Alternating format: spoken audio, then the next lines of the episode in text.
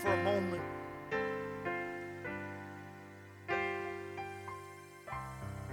This year, I've kind of changed a little bit in the way that I study and, and kind of do my own devotional type reading. And so uh, you might sometimes, if, you're, if you catch it, you'll see a pattern. You can almost guess where I've been studying, where I've been kind of spending time. And I'm amazed, and, and just, I'm going to, just give me some time to, to, to kind of set the stage for, for the work of the Lord. But I'm, this year, one of the things that has been really uh, impressed upon me is, is how much the Bible shows us things and then they come to pass. I'm, I'm amazed. You can go all the way to, to the book of Abraham, not the book of Abraham, the book of Genesis where Abraham is in there. Might help if your pastor preaches from the right Bible. But uh, if, if you go to the book of Genesis and Abraham's story. Now, here's the Lord, and he, he comes down and he says, you know, to, to Abraham, he's, he's in Ur, and uh, he, he, says, Why don't I'm pulling you out? I want you to leave. Leave your family. Leave everything, you know, your, your extended family. I want you to get just your, your immediate family, and I want you to leave. And I, I want you to leave there, and I'm going to bring you to a land that I'm going to promise you. Of course, we know it's the same land that the children of Israel go to in, in the book of Exodus and, and on through Joshua and Judges. But, but even all the way back then, there is a, a, if you read your Bible carefully, you will find that before a Moses comes along, before a, a Joseph is ever sold into slavery to Egypt, the Lord, before, before uh, Lot, um, before, uh, yeah, before Lot does his thing, before Abraham truly walks his promise, the Lord says there will be a day where your people are going to go down into captivity for 400 years and, and then I'm going to bring them out. Now, I know Abraham had no idea what he was talking about, but we see it come to pass. They're in, they're in Egypt.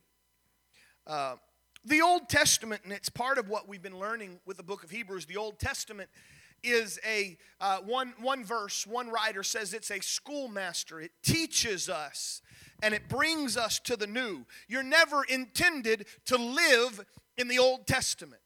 In fact, as I, I forget which sermon it was just recently, I made mention that uh, th- there were those in the New Testament that wanted to go back to Judaism, or at least a pseudo Judaism, Jew- Jewish view. They, they wanted to have the Holy Ghost, they want to be born again, but they wanted to do all of the, the protocols that the Jewish religion uh, said. And, and so uh, Paul said it simply. He said, if you even do one of those things and it becomes a salvation issue, you have to do the whole law. We're not ever designed to live in the Old Testament, especially the law. Um, even Moses himself, when, when you really study it out, Moses himself knew that the Ten Commandments that he has was not going to fix anything. In fact, Moses gets the Ten Commandments. He comes down and they're having a drunken orgy in front of a golden calf. And he's still, the, I mean, they're still hot off the press, if you will. But what we find in the Old Testament are, are very striking similarities to your life. Jesus, he said, You're of your father, the devil. The understanding is, is that in our, in our sinful state, we're in captivity.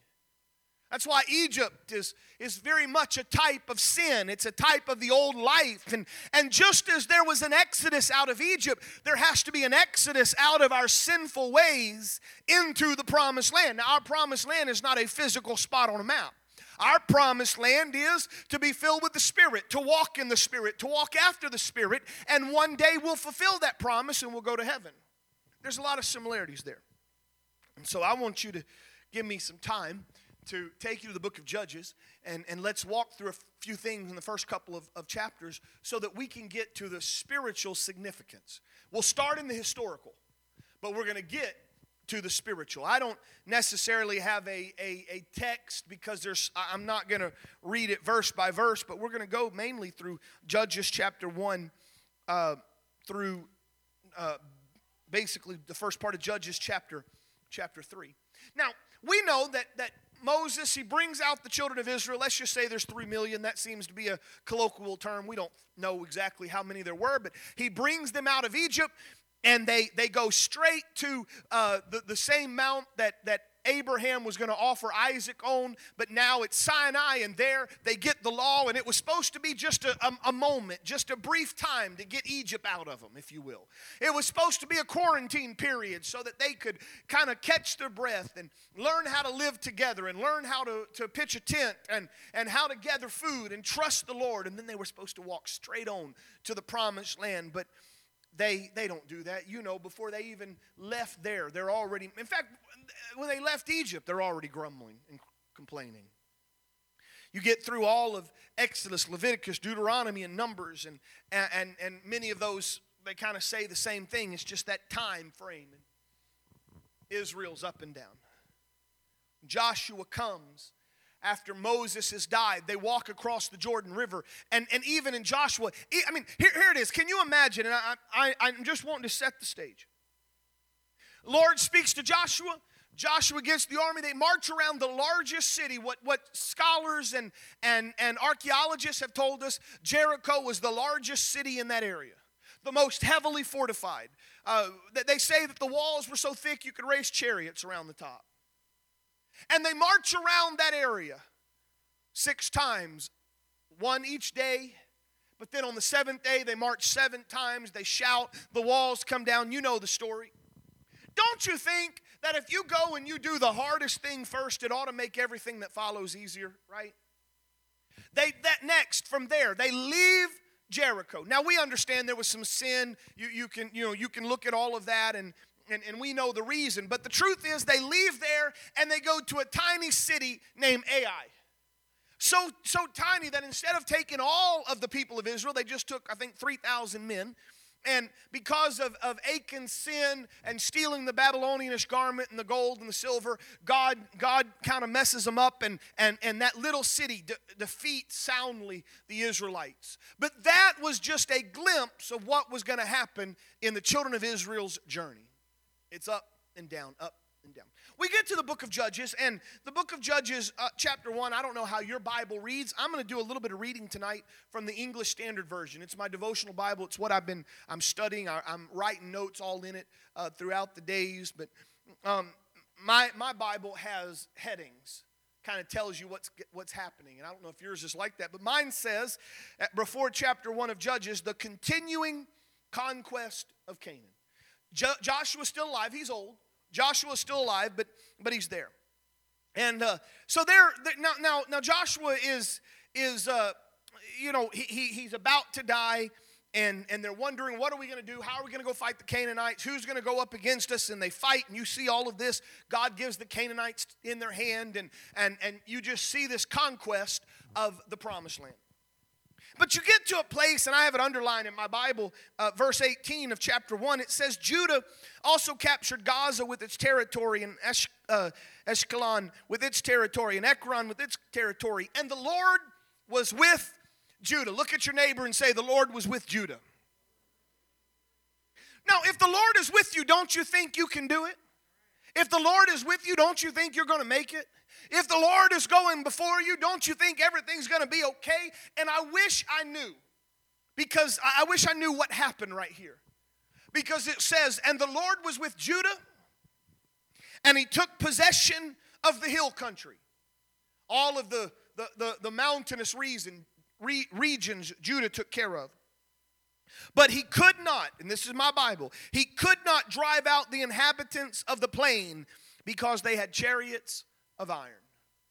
Meaning that those that were living on the plains had chariots, they could run faster, they could do more. And I understand that. You can, you, you can read scores of military journals that talk about uh, if you've got stronger weapons or, or different tactics, you might have the upper hand. But hey, God was with you, Judah. I don't think it had anything to do with the iron chariots. There had to be something else. If you have your Bibles, I want you to turn there because I'm going to be reading and, and, and quoting and paraphrasing a lot of it, but I want you to see it with me. But watch in verse 21, you start seeing, and, and, and I know I'm starting slow, but we'll get somewhere in just a moment. But let me, let me just set the physical before we deal with the spiritual. In verse 21 of Judges chapter 1, but the people of Benjamin did not drive out the Jebusites who lived in Jerusalem, and the Jebusites live with the people of Benjamin in Jerusalem to this day. Uh, if, if you go, it says, in the house of Joseph went up against Bethel, and the Lord was with him. But look at verse um, 25. And he showed them the way into the city. This was a spy. And they struck the edge of the city with the sword, but they let the spy and his family go. That man went to the land of the Hittites and built a city and called the name Luz. It's there to this day. Now, watch. I'm going to read this real quickly, but just catch the common denominator. Manasseh did not drive out the inhabitants of Bethshean and its villages, uh, and, and there's a bunch of it there. And Ephraim did not drive out the Canaanites who lived in Gezer. And Zebulun did not drive out the inhabitants of Kitron, or the inhabitants from Nahalol. And Asher did not drive out the inhabitants of Acco, or the inhabitants of Sidon. And, and uh, uh, Naphtali did not drive out the inhabitants of the Beth Shemesh, or the inhabitants of Beth Anath, uh, which lived among the Canaanites. And the Amorites pressed the people of Dan back into the hill country, and they did not allow them to come down into the plain. Does anybody see a common denominator? I don't have time to tell it to you. You're going to have to take my word and the word of the Bible. But God had told them, He had told Moses, He had told Jer- uh, uh, Joshua, He said, When you go into that land that I promise you, I want you to utterly inhabit it. I don't want you to leave anything standing. Don't leave their, their Asherah poles, which were like totem pole type things. Don't leave their hills and their groves where they worship gods. Don't leave them there. That's why when you read in Exodus and you read in Deuteronomy and some of those and, and Joshua, it seems to be a very bloody thing. And, and, and I, I'm not about to, to try to get into the mindset of God. But the fact is, God told them, kill them all. Because God knew this if you leave some of the enemy standing, they're going to come back to haunt you later. Now, in fact, let me let me let me keep going. Look, look at uh, Judges chapter two. Now the angel of the Lord went up from Gilgal to Bochim, and he said, I brought you up from Egypt and brought you into the land that I swore to give to your fathers. I said, This is God. God said, I will never break my covenant with you. You shall make no covenant with the inhabitants of the land. You shall break down their altars, but you have not obeyed my voice. What is this that you have done? So now I say, I will not drive them out before you, but they will become thorns in your sides, and their God shall be a snare unto you. And when the angel of the Lord spoke these words to all the people of Israel, they lifted up their voices and wept. Things you don't eradicate will come back to mess you up later.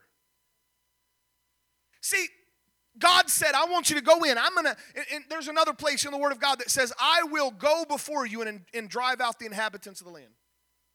There's another place, I think it's in Joshua. I apologize for not knowing the scripture and the verse, but there's a place in Joshua where it says, I'm going to send hornets and drive them out.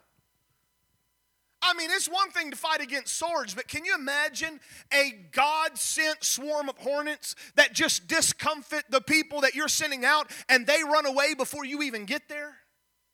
God said, I'm going before you, but I want you to take care of it.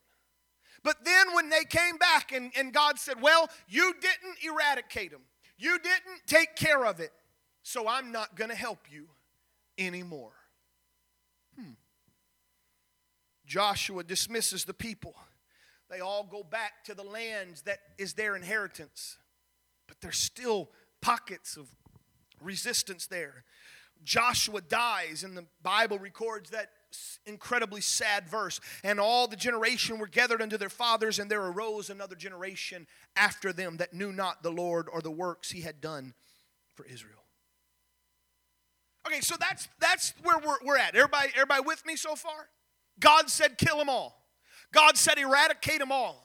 But I just read how many of the tribes did not do that. Now Joshua dies and you jump straight from there to this. And the people of Israel did what was evil in the sight of the Lord and served Baals. And they abandoned the Lord, the God of their fathers, that brought them out of the land of Egypt. They went after other gods from among the gods of the people who were among them. They bowed down to them. They provoked the Lord to anger. They abandoned the Lord and served Baals and Ashtaroth. And the anger of the Lord was kindled against Israel, and he gave them over to plunderers who plundered them. And he sold them into the hand of their surrounding enemies, that they could no longer withstand their enemies. And whenever they marched out, the hand of the Lord was against them for harm, as the Lord had warned, and the Lord had sworn to them. They were in terrible distress. Now, I know there was some of them that probably cried out and said, God, how come nothing's working for me anymore? Now, the Bible doesn't record this, and I'm not trying to put words into his mouth, but I kind of wonder if the Lord said, Well, I gave you an opportunity, but you didn't completely eradicate some things in, in your land, in your promise, in your life, and, and so I'm not going to help you when they raise up their ugly head. And you find that the same people that they did not eradicate, the same people they did not completely remove from their promised land, is the same people they start following after that grove God told them to cut down. It was a holy place, and they had, you know, uh, uh, worship up there that was not godly and it was not holy. It, that, that one grove, they said, would it be okay if that stays there? It wasn't very long before Israel starts making its way to that same grove and bowing down to those same gods. And you find that over and over and over in the Word of God. The things you don't eradicate will come back to haunt you. You know, I'm convinced that, that this is why when you go into the book of, of 1 Samuel and you see, and I'm not going to take time to tell you the whole story, but you go in the book of Samuel and you see David and Goliath, and according to, to the uh, English Standard Version, I love how it kind of reads. It says that David slung the stone and it sunk into the forehead of Goliath and he died. When Goliath, when, when, when David uh, twirled that sling and that stone went, Goliath was dead when it hit him in the forehead. He wasn't knocked out, he wasn't loopy. The Word of God says he was dead. But David runs over there and he says, I, I don't know if he's knocked out or not.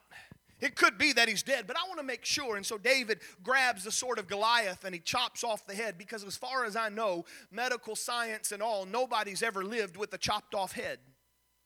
We haven't got to that place where we can put it on the battlefield, you know, and bring out the trauma surgeons and they place it back in. I'm kind of convinced that David said, I want to make sure the enemy's defeated. Let me take you to the book of Judges, chapter 10. And, and I'm just I'm just kind of throwing this in. This is free. The people of the Lord, uh, this is uh, chapter 10, verse 10.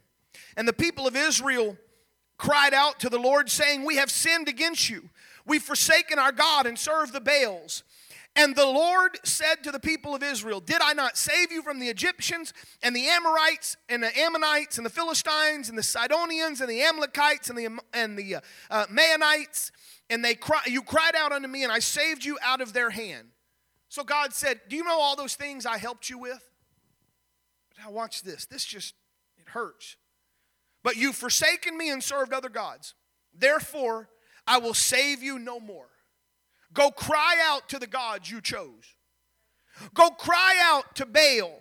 Go cry out to them. Let them save you in the time of your distress.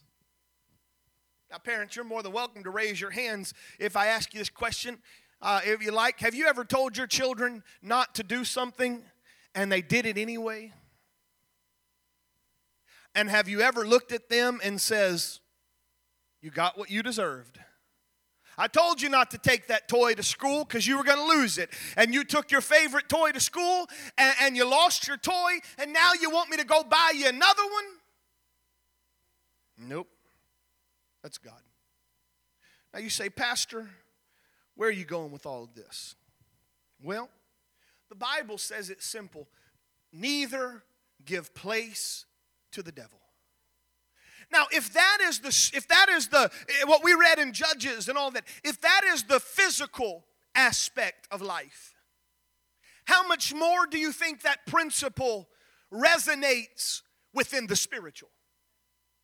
If you and I have been brought out of sin, if you and I, through the repentance and the baptism of Jesus' name and the infilling of the Holy Ghost, if God brought you out of sin, what is the verse? It says, Therefore, if any man be in Christ, he is a new creature. What does it say? The old things are passed away. Behold, all things become new. If God has saved you from a sinful place, he intends that there was something that the blood eradicated, and now you can walk without any fear of that raising its ugly head. Bible says, I am crucified with Christ. All throughout the, the New Testament, and especially the epistles, you find phrases like that I'm crucified with Christ. What that means is that there was a death that needed to happen in my spiritual life where I let the old me die. I let the old natures and the old lusts and the old things that were there, I let them die on an altar. And the idea is don't resurrect them. But just as Israel walked into their promise and did not eradicate everything completely, so I have seen in my 37 years of living on this earth, I have seen it in my own life, and I have seen it in the lives of far too many people that there are uh, times that we don't take the old man and completely eradicate him. Instead, it rears its ugly head. And pretty soon we find ourselves going back like a pig to the mud or a dog to its vomit. And we go back to the things that should have been buried with Christ. We live in a world today where, pardon me for this reference, but Forrest Gump his best friend was named Bubba Blue. Bubba was from Louisiana, and Bubba knew all the ways to cook shrimp. He said shrimp was like the fruit of the sea. You can barbecue it, boil it, broil it, bake it, saute it. There's shrimp kebabs and shrimp creole and shrimp gumbo and pan fried and deep fried and stir fried and pineapple shrimp and living shrimp, coconut shrimp, pepper shrimp, shrimp soup, shrimp stew, shrimp salad, shrimp potato, shrimp burger, shrimp sandwich, and that's about it. There's a lot of people in life that that's how they feel. They feel like they know everything about God, they know everything there is about church, and so they, they think that they're, I, I call them Bubba Christians. You can meet them on the street and they'll spout verses left and right and they'll do all of that.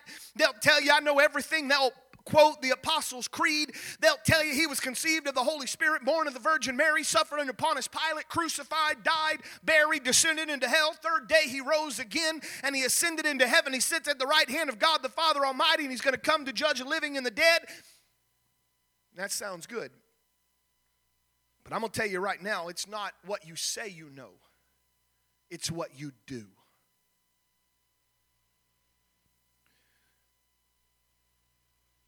We, we're, we're, we're getting out of, of it right now, but summer and, and is my favorite time because you get real tomatoes.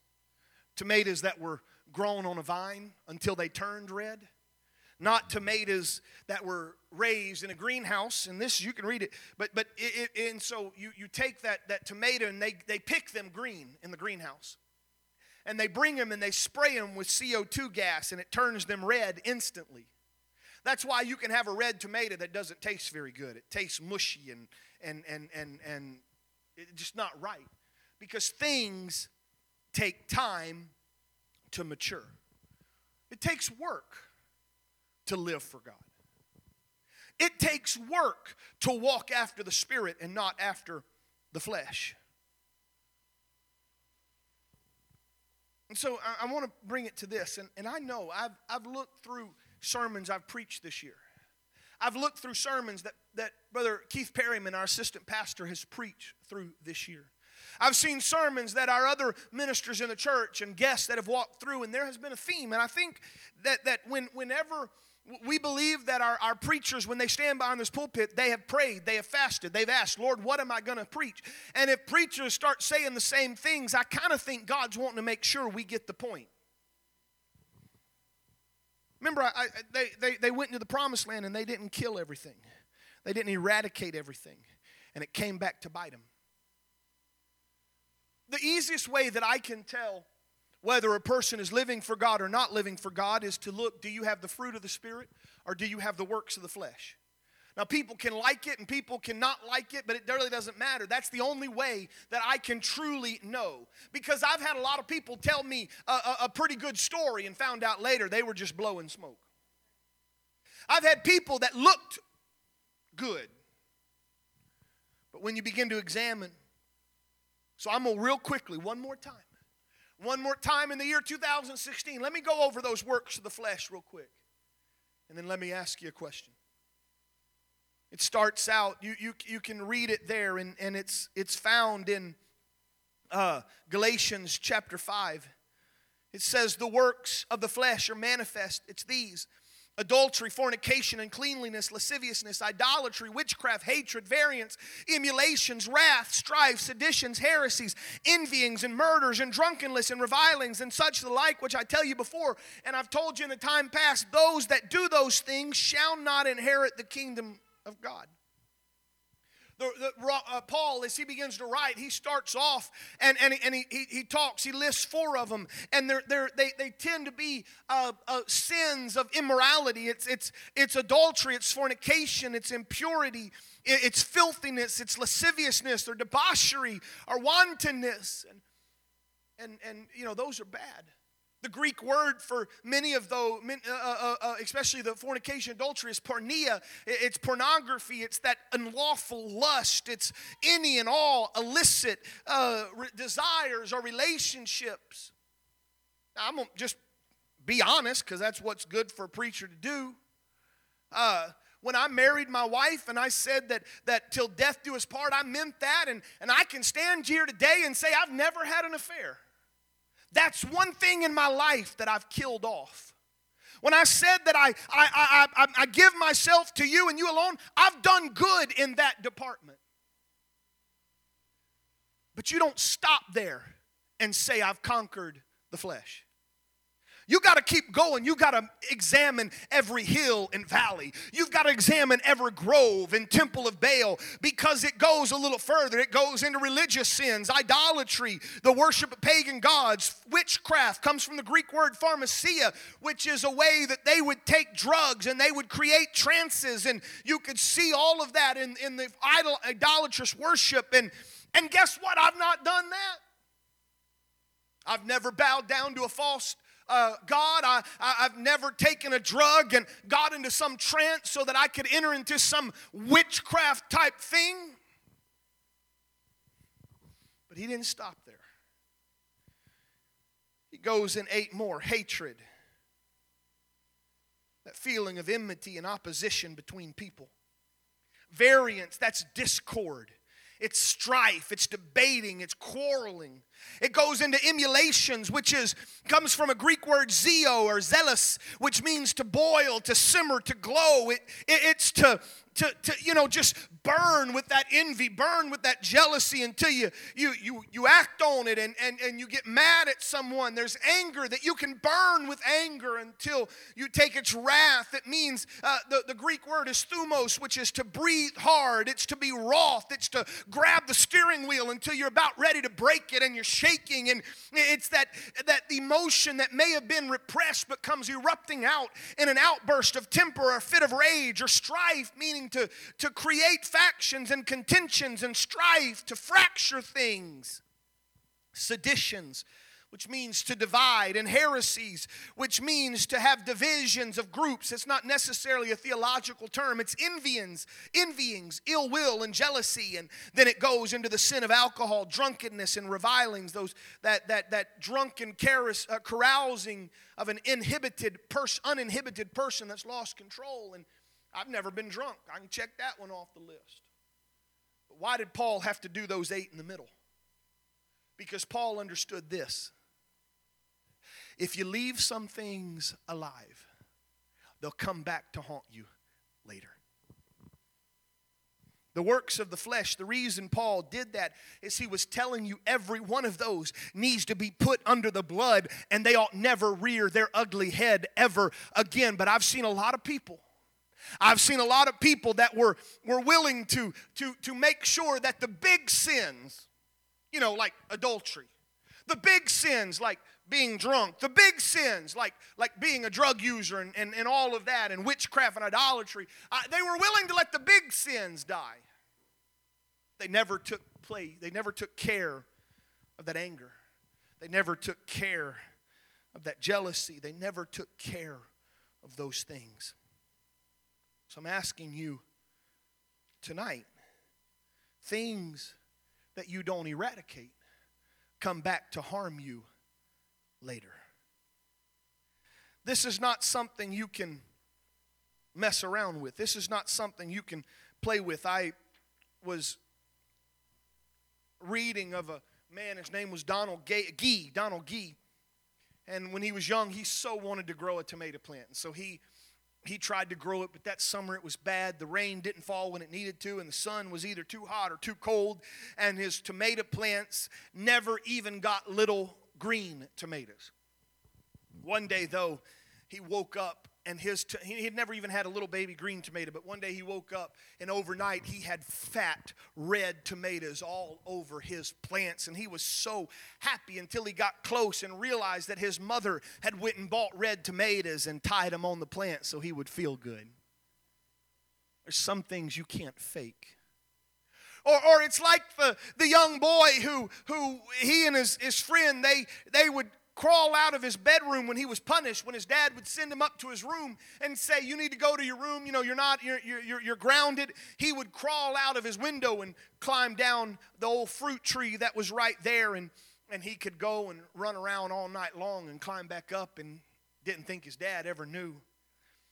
His dad told him one day he said i got to cut down that fruit tree. It hasn't borne fruit in a long long long time. And and, and so it's just not good for anything. I'm going to cut it down. Well, man, that little boy and his friend, the next day, they bought a bushel of apples, and during the night, they tied those apples all over those barren branches. And the next morning, that man came out of the house and he looked up and he said, Hey, honey, Remember that tree that hasn't had any fruit for years? It's amazing. It has apples all over it. What a miracle, especially since it's a pear tree. There's some things you can't So I want to ask you today I don't have anything deep, I don't have anything to make you swing from the chandeliers. I just have a simple question Is there anything of that old nature you've not let God take care of? When people backslide, they don't backslide because they get demon possessed and pulls them out of church. They backslide because there was something that should have been under the blood, should have been laid on that altar that you should have said, Lord, help me with this. And later on in their life, it kind of begins to rear its head. Start slow. Oh, I know that that when they drove out the, the, the, people in their in their territories, those children of Israel, the, the 12 tribes, when they drove the people out and, and, and they would leave that little group there or they wouldn't go mess with that city. I know that city the next day didn't come and try to get them to bow to Baal. Start small. But pretty soon, the things that they should have taken care of came back to destroy them. And all you have to do is read the Old Testament to know that there was never a time very long. Oh, there may be 40 years of, uh, of them living for God, maybe 80 years, but it was always an up and down. Because they had left some things in the promised land they should have let God eradicate. They didn't have to depend on their own strength. God said, I'm going to go before you. I'll drive out the inhabitants of the land. All they had to do was do what the Lord said. It's the same problem with Saul. Saul, the Lord told Samuel, and Samuel told Saul, he said, Go, I want you to go take care of that, that city, and I, I want you to kill, I want you to destroy it. They, they've been a thorn in my flesh. Israel should have taken care of it in, in Joshua and Judges, but they didn't do it. So, Saul, I want you to do it. Don't leave anything alive, not, not a person, not an animal. Don't do it. Saul takes care of it, but when Samuel comes walking back, he hears the bleating of goats and sheep and cattle, and he sees the king of that, that area is walking with him and he is alive. And Saul tries to rectify it and tries to, to, to justify it by saying, you know, well, I, I kept all the animals alive so we could offer a sacrifice, and I, I kept the king alive so that we could, you know, really kind of torture him and, you know, really show that we're in control. And, ah, Samuel, he he grieved. He took a sword. He took care of the king. He took care of the animals himself because he said, There's things that you leave alive that will come back to home. That Galatians chapter 5, it talks about the works of the flesh, but it also talks about the fruit of the Spirit. When you read it, you need to start examining is there any of those things that I've not yet put down? I think too many times we, we come to an altar and we knock our flesh unconscious and we, we knock those things that, that we struggle with. We knock them unconscious and we're good for a while, but pretty soon they, they rear back up. That's why he said, I'm crucified with Christ. Because when I became new, everything old passed away. You want to walk after the Spirit? In fact, Paul said, I, I, I sometimes, it, it, it's like I die daily. Because Paul said, I'm never going to get to the place where I've probably accomplished it all. I've, I'm, I'm striving, I'm pressing like a runner straining to the end, in, in you know, that, that, that end. I'm pushing. I've not already have, have obtained. I'm not perfect, Paul said. So every day I'm looking at those things and I'm saying, in Jesus' name, whatever it takes for me to get away from the things that doth so easily beset me. That's why coming to church is so important and Bible reading and those spiritual disciplines because that's what helps eradicate those areas of our life that tend to rear up later to knock us down. Hallelujah. I want you to stand today. I want you to think for a moment. I'm not asking anybody to raise their hand. I'm not asking anybody to say anything out loud. It only is between you and the Lord, and there's 100 plus people here, so we're all having this conversation. What are the things that we don't get rid of? What are the things that we don't completely eradicate, we don't completely kill? What are the areas in our life that we get soft on? They're going to be the ones that you're going to fight with and struggle with later. You would do good today to cast all of those at the feet of Jesus and say, Lord, I'm ready to be an overcomer. I'm ready not to just knock these out. I'm ready, Lord, for it to be done. This blood of the Lamb to cover each and every one of my struggles. God, in Jesus' name, I'm going to open these altars. You need to have a personal conversation with the Lord. You can do it in your seat, you can do it at the altar, but you need to talk to Him right now.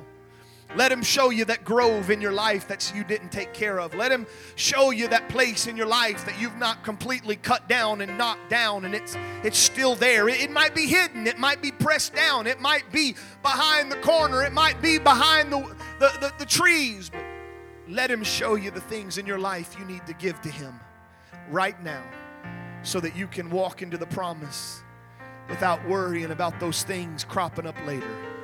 Because the things you don't eradicate now are going to fight you later. God bless. I've been changed.